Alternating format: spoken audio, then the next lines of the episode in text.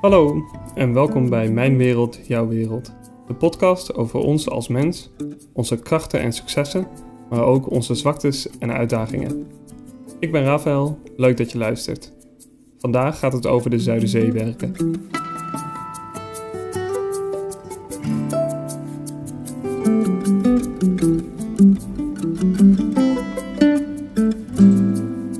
Midden in Nederland ligt het grootste door mensen gemaakte eiland ter wereld, de Flevopolder. Ruim 100 jaar geleden, tijdens de Eerste Wereldoorlog, werd definitief besloten dat deze polder er zou komen. En hoewel het het grootste door mensen gemaakte eiland ter wereld is, is het maar één van de vier polders die gepland waren binnen dit project. Een project waarin voor eens en voor altijd afgerekend zou worden met de continue dreiging van de Zuiderzee.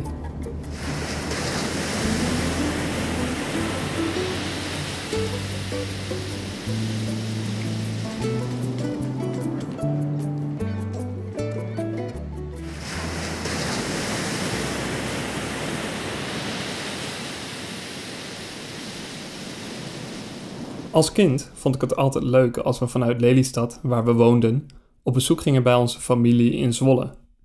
Een van de redenen waarom ik dat leuk vond, is dat daar grote oude bossen waren met grote en oude bomen. Bomen met een verhaal. Bossen met een verleden van groei en van ontwikkeling. En ik kon daar helemaal in opgaan. Nu nog steeds trouwens. Over de bomen die daar al stonden in tijden van oorlog die misschien wel kogels hadden opgevangen voor mensen die zich erachter verschelden tijdens gevechten. In Lelystad was alles nieuw en bossen waren netjes aangeplant in rijtjes. In Lelystad miste dat verhaal. Of misschien was dat verhaal er al wel, maar ik zag het gewoon nog niet. Flevoland is de jongste provincie van ons land, maar het idee om de Zuiderzee in te polderen is al veel ouder. Al in 1667 schreef Hendrik Steven in Wisconsin's filosofisch bedrijf een plan om de dreiging van de Zuiderzee in te dammen. 1667. Dat was natuurlijk voor het tijdperk van internet of GPS, maar voor alle duidelijkheid, dat was ook voor de uitvinding van het vliegtuig, de benzinemotor en zelfs voor de uitvinding van de stoommachine. Zijn plan was om een serie met dijken te bouwen tussen de Waddeneilanden, waardoor het mogelijk werd om het hele gebied dat we nu kennen als het Markenmeer, het IJsselmeer en de Waddenzee in te polderen. De techniek was alleen niet ver genoeg ontwikkeld om dit ook daadwerkelijk uit te voeren, en het zou nog 250 jaar duren voordat de Zuiderzee daadwerkelijk getemd werd. Ik woon nog steeds in Lelystad en een tijd geleden ben ik een aantal keer van Lelystad naar mijn werk in Zwolle gefietst. Een rit van ongeveer 55 kilometer. Voor mij de eerste keer dat ik zo'n eind fietste. En ik fietste van Lelystad naar Dronten en van Dronten naar Elburg. En zo'n 30 kilometer is dat voordat je de polder uitfietst over Rijssel heen.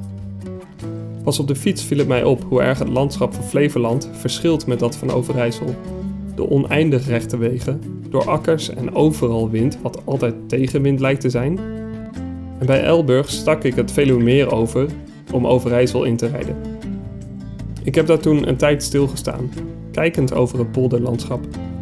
Ik heb me toen echt verbaasd over het feit dat de plek waar ik op dat moment stond, nog geen 90 jaar geleden, dat dat gewoon zeekust was. Dat Elburg één van de vele kuststadjes was, net als bijvoorbeeld Harderwijk, Enkhuizen of Volendam.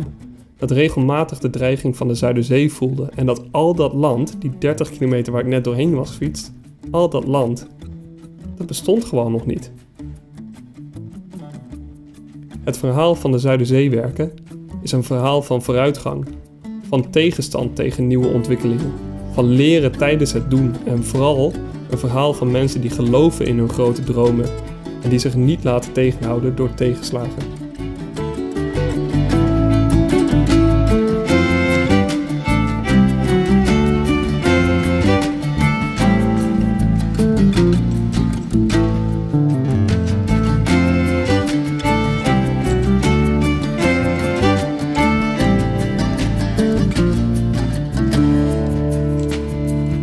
Eind van de 19e eeuw waren er in Nederland al verschillende grote waterstaatkundige werken uitgevoerd. We hadden dus al de nodige ervaring met inpolderen en men dacht dat de tijd nu rijp was om de Zuiderzee te temmen.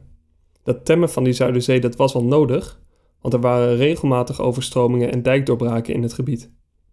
Dit kwam doordat de Zuiderzee alleen een open verbinding had met de Noordzee aan de noordkant, waar nu de afsluitdijk ligt. Bij storm werkte de Zuiderzee als een soort grote trechter. Het water kon niet weg en werd in de hoeken daardoor omhoog gestuwd, wat regelmatig leidde tot problemen. De eerste serieuze plannen voor het inpolderen stammen uit 1866. Twee jaar later gaf de Raad van de Waterstaat het advies aan de regering om de drooglegging van de Zuiderzee toe te staan. Vervolgens gebeurde er wat er wel vaker gebeurt in politiek. Er volgde een lange, lange periode van besluitvormingsprocessen, afgekeurde plannen en goedgekeurde plannen die niet werden uitgevoerd door kabinetswisselingen.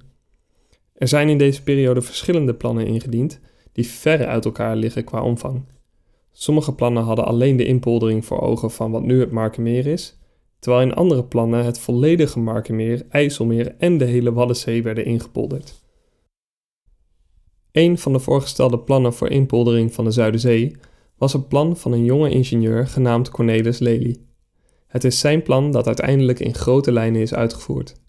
En je raadt het al, de hoofdstad van Flevoland, Lelystad, is naar hem vernoemd. De reden dat het hem is gelukt om zijn plan ten uitvoer te laten brengen, is dat hij naast ingenieur ook een capabel politicus was, met een flinke, een hele flinke dosis doorzettingsvermogen. Lely is geboren in 1854 en was 32 jaar toen hij als assistent aan de slag ging bij de Zuiderzeevereniging. Een vereniging die zich de inpoldering van de Zuiderzee tot doel had gesteld.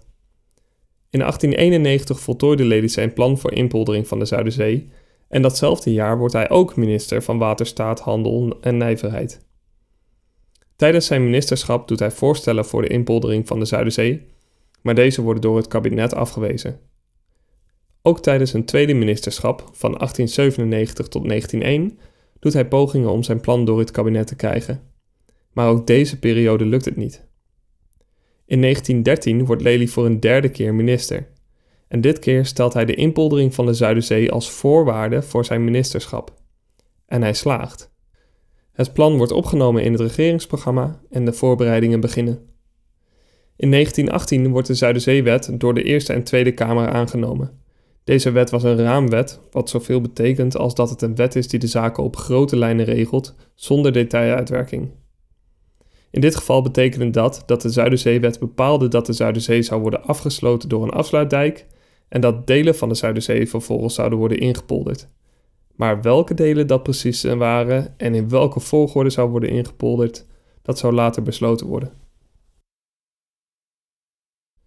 Dat verhaal van Cornelis Lely, dat inspireert mij echt enorm. Het verhaal van groot dromen, van geloven in de plannen die je maakt. Het verhaal van doorzetten bij mislukkingen en doorzetten bij tegenstand. Een tweede keer proberen en bij mislukking gewoon nog een derde keer proberen. Het geeft aan dat het waarde heeft om te strijden voor je ideeën en dat doorzettingsvermogen en visie loont. Misschien alleen niet op de korte termijn, maar dat tegenstand overwonnen kan worden. En het doet me denken aan die uitspraak van Maarten van der Weijden, die de Elfstedentocht zwemmend aflegde en een eerste keer probeerde en faalde, vervolgens nog een tweede keer probeerde en slaagde. En vervolgens zei hij op tv tegen alle Nederlanders: Als jij nou iets heel graag wilt en een eerste keer lukt het niet, probeer het dan gerust een tweede keer.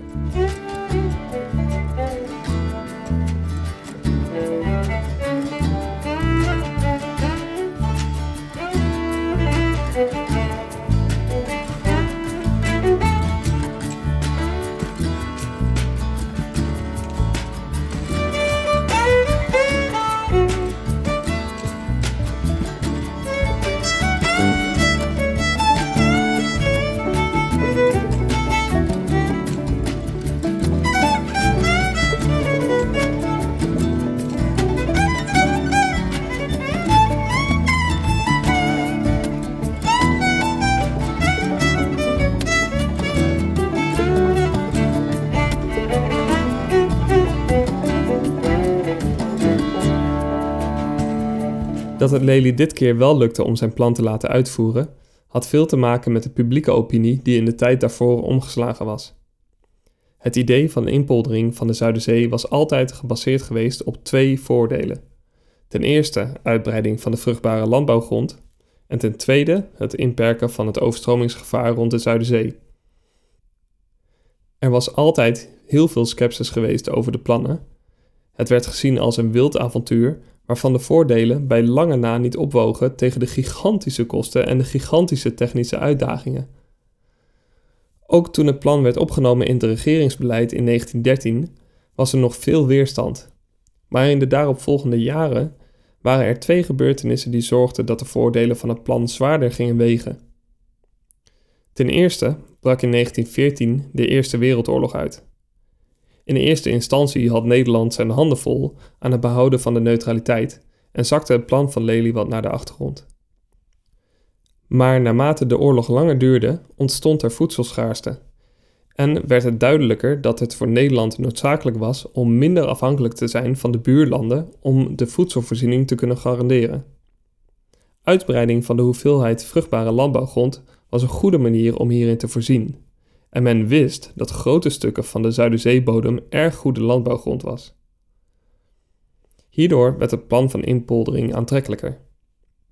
Een tweede gebeurtenis in de nacht van 13 op 14 januari 1916 eh, zorgde ervoor dat er definitief groen licht kwam voor de uitvoering van de Zuiderzeewerken. In deze nacht was er een stormvloed. En deze stormvloed viel samen met een hoge afvoer in de rivieren, wat leidde tot extreem hoog water. Er waren tientallen dijkdoorbraken in de provincies Groningen, Friesland, Overijssel, Gelderland, Utrecht, Noord-Holland en Zuid-Holland. Er vielen meerdere doden als gevolg van de overstromingen en dit was bepaald niet de eerste keer dat de Zuiderzee voor rampspoed had gezorgd. Na deze overstromingen was men ervan doordrongen dat er iets moest gebeuren om het gevaar van de Zuiderzee in te dammen. Ik vind het zo typisch aan dit verhaal dat er een aantal gebeurtenissen nodig waren om de bevolking en de politiek te doordringen van de noodzaak van een dergelijk grote actie als het Plan Lely. Men was er gewoon nog niet klaar voor. En ik leer daar ook van dat plannen soms falen. En niet omdat het plan niet goed is, maar gewoon omdat de tijd nog niet rijp is. Soms is een plan goed, maar heeft het de tijd nodig voordat het uitgevoerd kan worden. En in dit geval waren het die twee gebeurtenissen die buiten de macht van Lely lagen, die nodig waren om de tijd rijp te maken voor zijn plannen. Na de watersnood van januari 1916 kwamen de plannen voor de inpoldering in een versnelling. Nog datzelfde jaar diende Lely zijn definitieve plan in voor het inpolderen van de Zuiderzee. In 1918 stemde de Eerste en de Tweede Kamer in met de Zuiderzeewet en in 1920 werd begonnen met het bouwen van de afsluitdijk. In het plan van Lely waren naast de bouw van de afsluitdijk vier polders opgenomen. De Wieringenmeer in de kop van Noord-Holland, vlakbij de afsluitdijk. De Noordoostpolder, waar Emmeloord en Urk in liggen. De Flevopolder, waar Lelystad en Almere in liggen. En als laatste de Markerwaard. Zou komen op de plek waar nu het Markermeer ligt. Van deze laatste polder is pas in 2003 definitief besloten dat hij niet aangelegd wordt. In 1920 begon men dus met de daadwerkelijke uitvoering van het plan. Er werd begonnen met de Amsteldiepdijk en deze dijk vormde zowel de noordkant van de Wieringenmeerpolder als het begin van de afsluitdijk. Twee vliegen in één klap dus.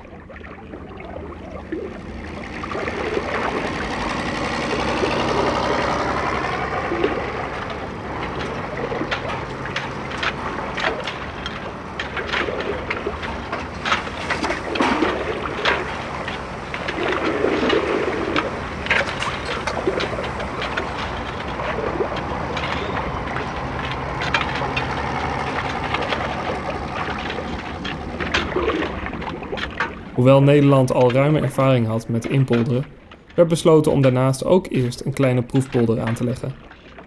In deze polder werd onderzocht hoe de ontwatering, ontzilting, bodemrijping en grondbewerking van de nieuwe polders het beste in de praktijk kon worden gebracht. Deze polder, die ongeveer 40 hectare groot was, kwam bij Andijk in Noord-Holland De polder werd drooggelegd in 1927 tijdens het bouwen van de afsluitdijk en voor het droogleggen van alle andere polders. Tegenwoordig bestaat deze polder natuurlijk ook gewoon nog steeds uh, en hij biedt plek aan een vakantiepark. Je kan hem ook gewoon vinden als je in Google Maps proefpolder Andijk intypt. Allemaal leuk en aardig, maar hoe doen ze dat eigenlijk, zo'n polder droogleggen? Nou, in theorie is dat eigenlijk verbazingwekkend simpel. In theorie, hè? Even voor de duidelijkheid. Als eerste wordt een ringdijk gebouwd, waardoor het interpolderen deel wordt afgezonderd van de rest van het water. Daarna worden één of meer gemalen aangelegd, afhankelijk van de grootte van de polder, om te zorgen dat het water eruit gepompt kan worden. Tegelijkertijd uh, worden onder water ook al hoofdkanalen uitgebaggerd, zodat het water zoveel mogelijk naar de gemalen toestroomt. Op het moment dat de polder dan droog valt, is die niet zomaar klaar om gebruikt te worden. Op dit moment is de polder dan nog een soort moerasgebied waar je eigenlijk niet zoveel mee kan. Om de polder gebruiksklaar te maken moet eerst een proces van bodemrijping plaatsvinden. Het waterpeil moet zakken tot ongeveer 1 tot 1,5 meter onder de grond. Kleigrond moet rijpen en inklinken en soms moet de bodem ook gewoon aangemengd worden om bruikbare grond te krijgen. Om de grond te laten rijpen werd ongeveer 5 jaar lang geboerd door de Rijksdienst voor IJsselmeerpolders. Zij planten verschillende soorten planten in een vaste volgorde en die beplanting onttrok het water uit de grond en zorgde daarmee dat het grondwaterpeil daalt en de bodem rijp en droog werd. Op de kale polder werd eerst riet gezaaid. Heel veel riet. Omdat dit natuurlijk goed gedijt in moerasgrond. Na riet werd koolzaad, wintertarwe, zomergerst en haver gezaaid. En op deze manier werd steeds beplanting gezaaid die goed gedijt in het landschap zoals dat op dat moment was en uh, die hielp om het water te onttrekken uit de poldergrond. Tijdens deze periode werden ook greppels en drains aangelegd om de afwatering te verbeteren, werd de grond geëgaliseerd en werden waar nodig zandlagen gemengd om de bodemstructuur te verbeteren. Na ongeveer vijf jaar was de polder dan klaar voor normaal gebruik. In 1926 werd het werk met een extra versnelling opgepakt nadat het om financiële redenen een tijdje vrijwel had stilgelegen.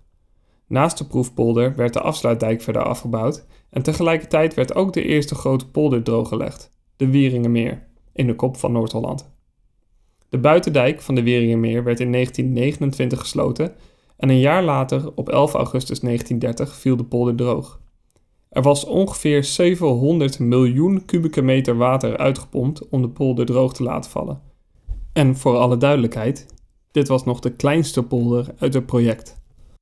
Terwijl men bezig was om de Wieringmeerpolder gebruiksklaar te maken, werd op 28 mei 1932 de afsluitdijk gedicht, waarna het zoute water van de Zuiderzee in ongeveer twee jaar veranderde in een zoet binnenmeer, het IJsselmeer. Op YouTube kan je nog beeldmateriaal vinden van de sluiting van de afsluitdijk. En als je dat bekijkt, dan krijg je een kleine indruk van de gigantische omvang van dit project. De dreiging van de Zuiderzee was hiermee ingeperkt en voortaan was er ook geen getij meer. De waterhoogte van het IJsselmeer kon vanaf nu door mensen bepaald worden en deze werd gelijkgesteld aan wat voorheen de laagwaterstand van de Zuiderzee was. Hiermee werd ook meteen de eerste definitieve landaanwinning bereikt, omdat er aan de Friese kust veel gebieden waren die alleen bij eb droog vielen. In totaal viel hierdoor ongeveer 1500 hectare droog, bij onder andere Makkum, Hinderlopen, Workum en Koudum. De tweede polder die werd drooggelegd was de Noordoostpolder. De polder waar onder andere Emmeloord en Urk in liggen. De Wieringenmeerpolder werd nog drooggelegd uit de Zuiderzee, maar ondertussen was het IJsselmeer een zoet binnenmeer geworden zonder getijden, wat de aanleg van de tweede polder wat makkelijker maakte.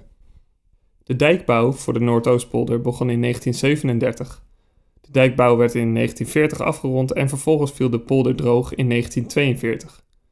Bijzonder aan deze polder was dat er twee eilanden in het interpolderen gebied lagen: Urk en Schokland.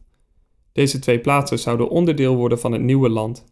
Dit is natuurlijk sowieso een grote verandering voor de eilandbewoners, maar daarnaast moesten zij zich ook aanpassen aan nieuwe vormen van inkomsten. Voor de mensen van Urk en Schokland was de zeevisserij altijd de primaire bron van levensonderhoud geweest, zoals dit gold voor de meeste havensteden aan de Zuiderzee. Zij moesten nu noodgedwongen op zoek naar een andere manier om geld te verdienen. Ook tegenwoordig vind je overal op Urk nog de sporen van het oude eilandleven. En Schokland, met zijn unieke historie, heeft ondertussen zelfs de status van werelderfgoed gekregen. De Noordoostpolder viel dus droog in 1942, midden in de Tweede Wereldoorlog.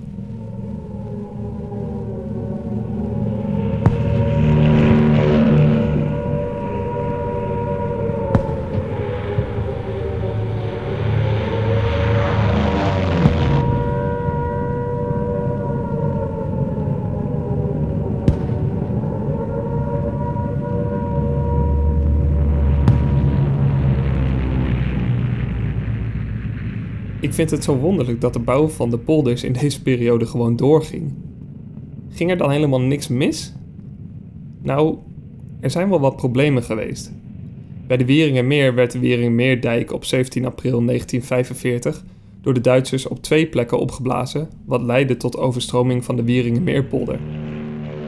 De bezetters hadden de 7000 inwoners 8 uur de tijd gegeven om zichzelf en hun vee in veiligheid te brengen. De vluchtroutes werden gecontroleerd. Na de bevrijding werd de dijk gerepareerd en op 11 december 1945 viel de polder opnieuw droog. Een tweede incident deed zich voor in de Noordoostpolder, waar de gemalen begin 1945 stopten met waterpompen, waardoor een deel van de Noordoostpolder opnieuw onder water kwam te staan. Dit probleem werd veroorzaakt door tekorten aan elektriciteit en kolen, de energiedragers waarop de gemalen werkten. Halverwege 1945 was het probleem weer verholpen. De afkorting van de Noordoostpolder, NOP, had tijdens de oorlog overigens een tweede betekenis, namelijk Nederlands onderduikerparadijs. Omdat het gros van het werk met de hand moest worden gedaan, waren er in deze periode ontzettend veel arbeiders nodig in de Noordoostpolder. Deze arbeiders werkten hier relatief anoniem en de grote hoeveelheden riet die geplant werden in verband met de bodemrijping maakte dat men hier relatief veilig was voor razzia's van de bezetters. Dit maakte dat er in deze periode ontzettend veel onderduikers verbleven in de nieuwe Noordoostpolder. Er is hier later overigens nog een boek over geschreven met de titel Paradijs in oorlogstijd. Na de Noordoostpolder zou de Markerwaard gebouwd worden. Deze polder zou komen te liggen op de plek waar nu het Markermeer ligt. In 1941 werd begonnen met de dijkbouw voor de Markerwaard maar het werk werd op last van de bezetters stopgezet. De sporen van dit begin van de Markerwaard zijn nog terug te vinden.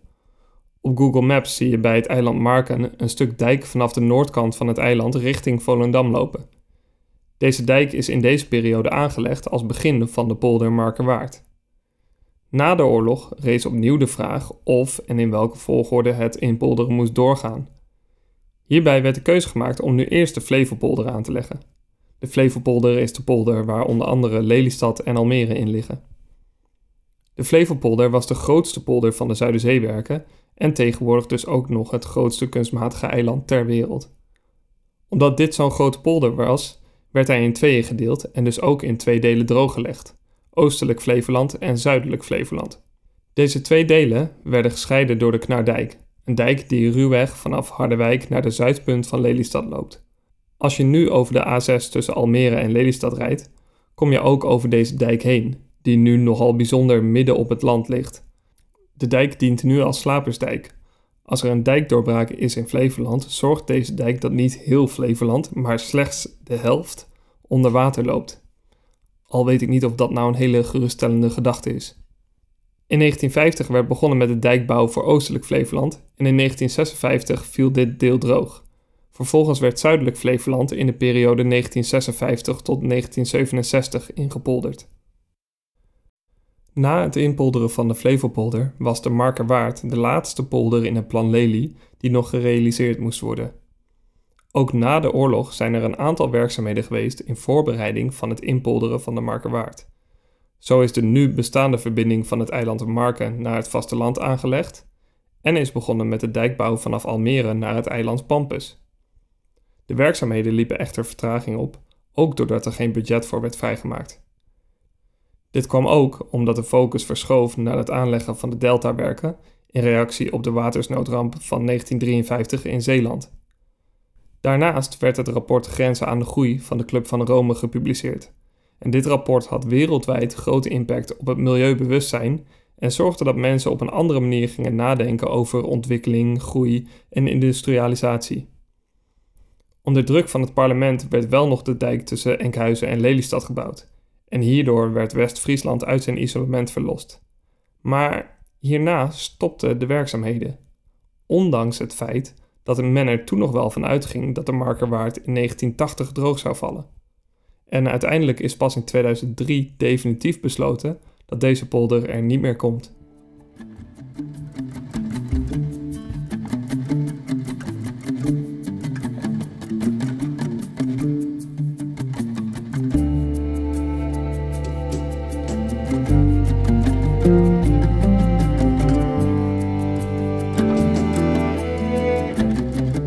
Het droogleggen van de Zuiderzeepolders werd ook blootgelegd wat er altijd onder water verborgen had gelegen.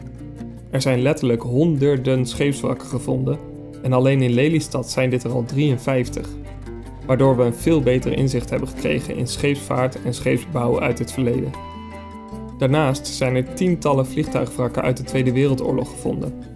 De locatie van deze wrakken zijn allemaal met bordjes gemarkeerd en je vindt de plekken regelmatig als je rondom Lelystad door de bossen loopt. Verder werden er ook 14 nederzettingen gevonden uit de steentijd en werd vlakbij Zwifterband een skelet gevonden uit dezelfde periode, zo'n 5000 jaar oud. Dit is een van de oudste skeletten die ooit in Nederland gevonden is. De Zuiderzee ontstond pas in de 13e eeuw en uit vondsten blijkt dan ook dat de regio voor die tijd verschillende fases heeft doorgemaakt. 5000 voor Christus was het gewoon bewoond land en pas in latere tijden kwam het water en werd het een zoet binnenmeer, genaamd het Flevomeer. Dat zich ontwikkelde tot een groter binnenmeer, genaamd Almere. En uiteindelijk kwam er een verbinding met de Waddenzee, waardoor het de Zuiderzee werd. De vondsten uit de verschillende periodes zijn van grote archeologische waarde en vertellen ons meer over het verleden van ons land.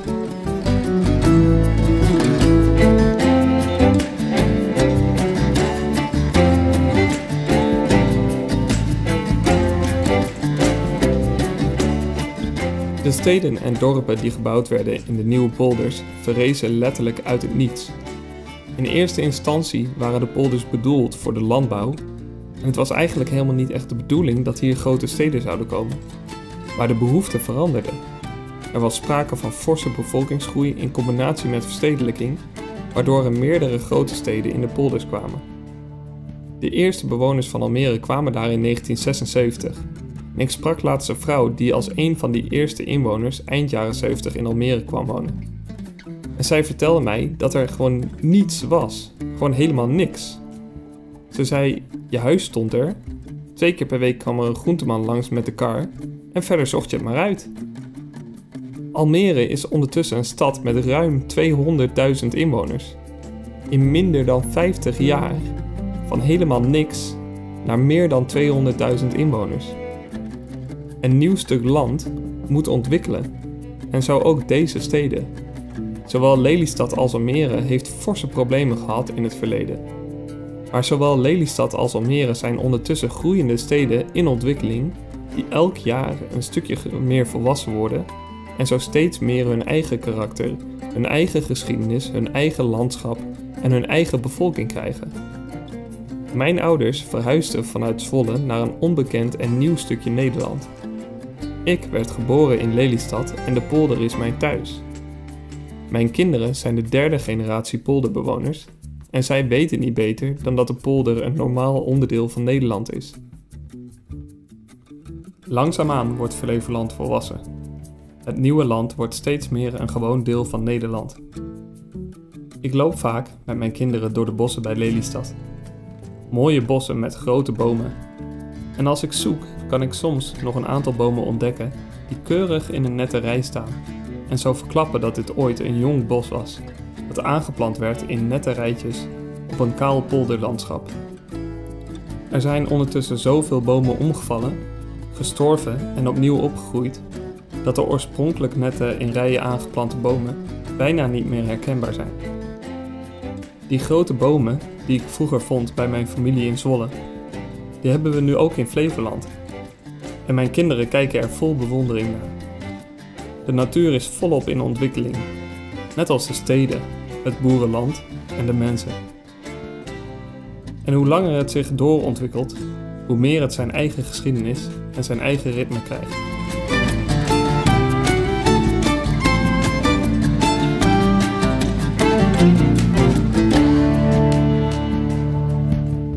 Hebben soms de neiging om geschiedenis te zien als iets van vroeger, iets dat voorbij is. Maar geschiedenis is iets dat zich constant vormt en ontwikkelt. De geschiedenis van Flevoland is in ontwikkeling.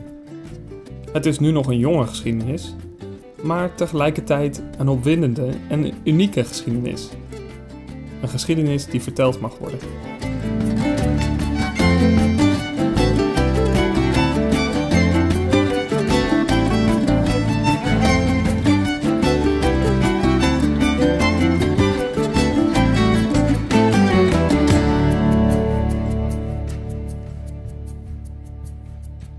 Dit was Mijn Wereld, Jouw Wereld, de Zuiderzeewerken. Bedankt voor het luisteren. Vond je dit een leuke aflevering? Deel het dan met je vrienden en familie. Het helpt om deze podcast beter zichtbaar te maken. Heb je feedback of suggesties voor een onderwerp dat we kunnen behandelen? Stuur dan een mail naar podcastmijnwereldjouwwereld.gmail.com Leuk dat je luisterde. Hopelijk tot ziens bij de volgende aflevering. Mijn Wereld, Jouw Wereld wordt geschreven en geproduceerd door mij, Rafael Brouwer, met de nodige hulp van vrienden en kennissen. Bedankt voor jullie hulp en tips bij deze aflevering.